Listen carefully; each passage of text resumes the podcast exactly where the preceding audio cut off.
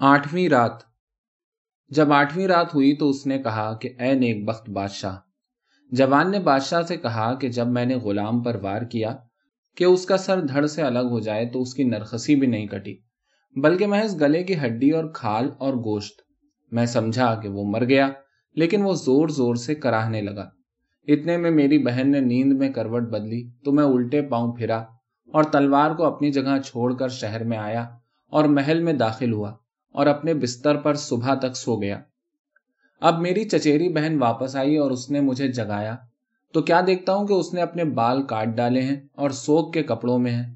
اس نے مجھ سے کہا کہ، اے چچیرے بھائی، میرے اس فیل کو برا مت مان۔ مجھے خبر ملی ہے کہ میری ماں فوت ہو گئی اور باپ جہاد میں مارا گیا۔ اور ایک بھائی کو بچھو نے کاٹ لیا اور دوسرا لڑائی میں مارا گیا۔ اب میرا فرض ہے کہ روؤں اور سوک کروں۔ یہ سن کر میں چپ ہو گیا۔ اور اس سے کہا کہ جو تیرا جی چاہے کر، میں تیری مرضی کے خلاف کچھ نہیں چاہتا۔ اس نے پورے ایک سال سوک کیا اور رونے دھونے میں گزارا۔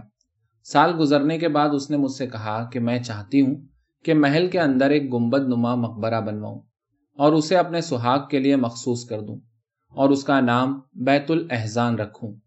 میں نے کہا کہ جو تیرا جی چاہے کر، اس نے سوگ کے لیے ایک بارہ دری بنوائی اور اس کے بیچ میں ایک گمبد اور قبر نما ایک متفن پھر اس غلام کو لا کر اس نے وہاں رکھا۔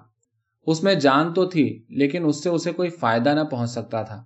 ہاں وہ شراب پیتا تھا اور جس روز سے اسے زخم لگا تھا، اس کی زبان بند ہو گئی۔ مگر موت نہ آئی۔ وہ ہر صبح شام اس کے پاس جاتی اور گمبت کے اندر اس پر نالاؤ زاری کرتی اور اسے دن رات شراب اور مقوی یخنیاں پینے کو دیتی۔ یہی حالت تھی کہ دوسرا سال آ پہنچا۔ میں اپنے آپ کو بہت روکے ہوئے رکھتا تھا، مگر اس کی طرف کوئی التفات نہ تھا۔ ایک روز میں اس کے بے جانے بوجھے وہاں پہنچ گیا۔ تو کیا دیکھتا ہوں کہ وہ رو رو کر کہہ رہی ہے کہ تو میری آنکھوں سے کیوں اوٹ ہے؟ اے میرے دل کے سکون، میرے ساتھ باتیں کر۔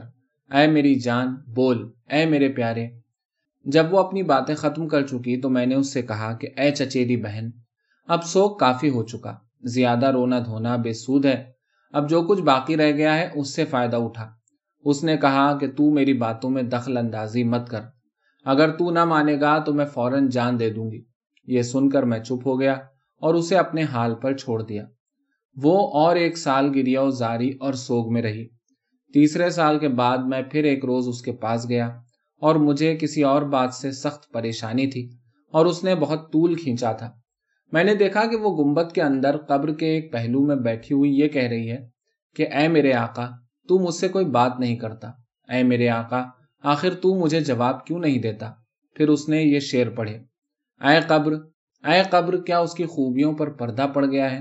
یا اس کا چہرہ جو تیرے لیے روشنی کا باعث تھا نہیں رہا؟ اے قبر، تو میرے لیے نہ زمین ہے نہ آسمان۔ تو پھر تیرے اندر سورج اور چاند کہاں سے جمع ہو سکتے ہیں؟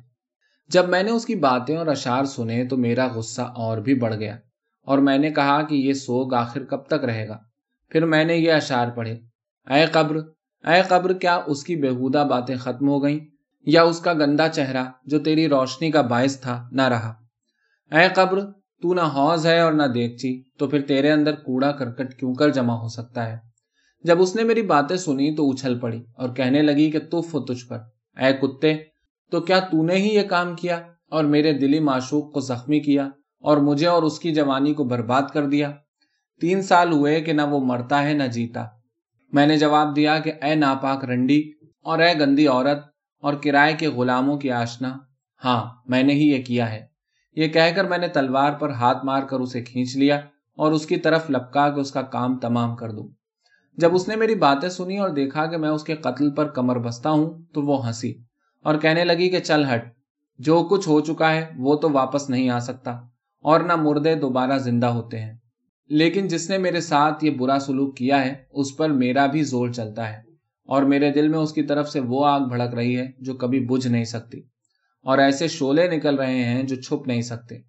یہ کہہ کر وہ دونوں پاؤں پر سیدھی کھڑی ہو گئی اور کچھ پڑھنے لگی، جو میری سمجھ میں بالکل نہیں آیا، اور کہا کہ میرے جادو سے آدھا پتھر ہو جا اور آدھا انسان۔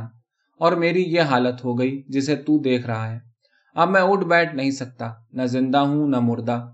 جب میری یہ حالت ہو گئی تو اس نے شہر اور اس کے تمام گلی کوچوں اور باغوں پر بھی جادو کیا۔ ہمارے شہر میں چار قومیں آباد تھیں، مسلمان، عیسائی، یہودی اور آتش پرست۔ اس نے ان سب کو مچھلی بنا دیا۔ مسلمانوں کو سفید، آتش پرستوں کو سرخ، عیسائیوں کو نیلا اور یہودیوں کو پیلا۔ اور چاروں جزیروں کو تالاب کے آس پاس چار پہاڑ بنا دیا۔ اب وہ ہر روز مجھے ستاتی اور سو کوڑے مارتی ہے۔ یہاں تک کہ میں لہو لوہان ہو جاتا ہوں۔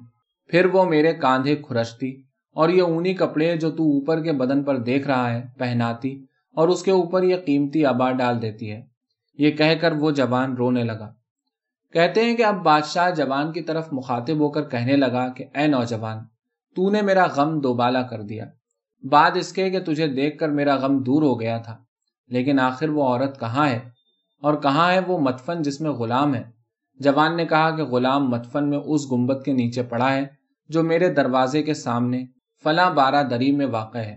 عورت سورج نکلنے سے پہلے میرے پاس آتی ہے اور میرے کپڑے اتار کر اتنے زور سے سو کوڑے مارتی ہے کہ میں رونے اور چلانے لگتا ہوں۔ میں اتنا بھی نہیں ہل سکتا کہ اپنے آپ کو بچاؤں۔ مجھے مار پیٹ کر وہ غلام کے پاس جاتی اور اسے شراب اور یخنی پینے کے لیے دیتی ہے۔ اب کل تڑکے وہ پھر آئے گی۔ بادشاہ نے کہا کہ اے جوان، میں تیرے ساتھ ایسی بھلائی کروں گا جسے لوگ ایک دوسرے سے بیان کریں گے اور جس کا ذکر قیامت تک تاریخ کی کتابوں میں ہوتا رہے گا۔ اب بادشاہ اس سے ادھر ادھر کی باتیں کرنے لگا۔ یہاں تک کہ رات ہو گئی اور دونوں سو گئے۔ صبح سویرے بادشاہ جاگا اور اس نے اوپر کے کپڑے اتار دیے۔ اور تلوار کھینچ کر اس جگہ پہنچا جہاں غلام تھا۔ اس نے دیکھا کہ وہاں چراغ اور قندیلیں اور اطریات اور روغن رکھے ہیں۔ اس نے غلام کو ادھر ادھر تلاش کیا اور اس کے پاس پہنچ کر ایک وار میں اس کا کام تمام کر دیا۔ پھر اسے اپنی پیٹ پر لادا اور لے جا کر ایک کنویں میں ڈال دیا جو اسی محل کے اندر تھا۔ پھر وہ وہیں واپس آیا اور غلام کے کپڑے پہن کر قبر کے اندر لیٹ گیا اور ننگی تلوار اپنے برابر رکھ لی۔ تھوڑی دیر کے بعد وہ حرام زادی جادوگرنی آئی اور آتے کے ساتھ اپنے چچیرے بھائی کے کپڑے اتارے اور کوڑا لے کر اسے مارنا شروع کیا۔ اس نے کہا کہ آہ میری بہن، کیا میری موجودہ مصیبت کافی نہیں ہے؟ اے بہن، میرے حال پہ رحم کھا۔ اس نے کہا کہ ہاں جس طرح تو نے میرے اوپر رحم کھا کر میرے معشوق کو زندہ رکھا ہے۔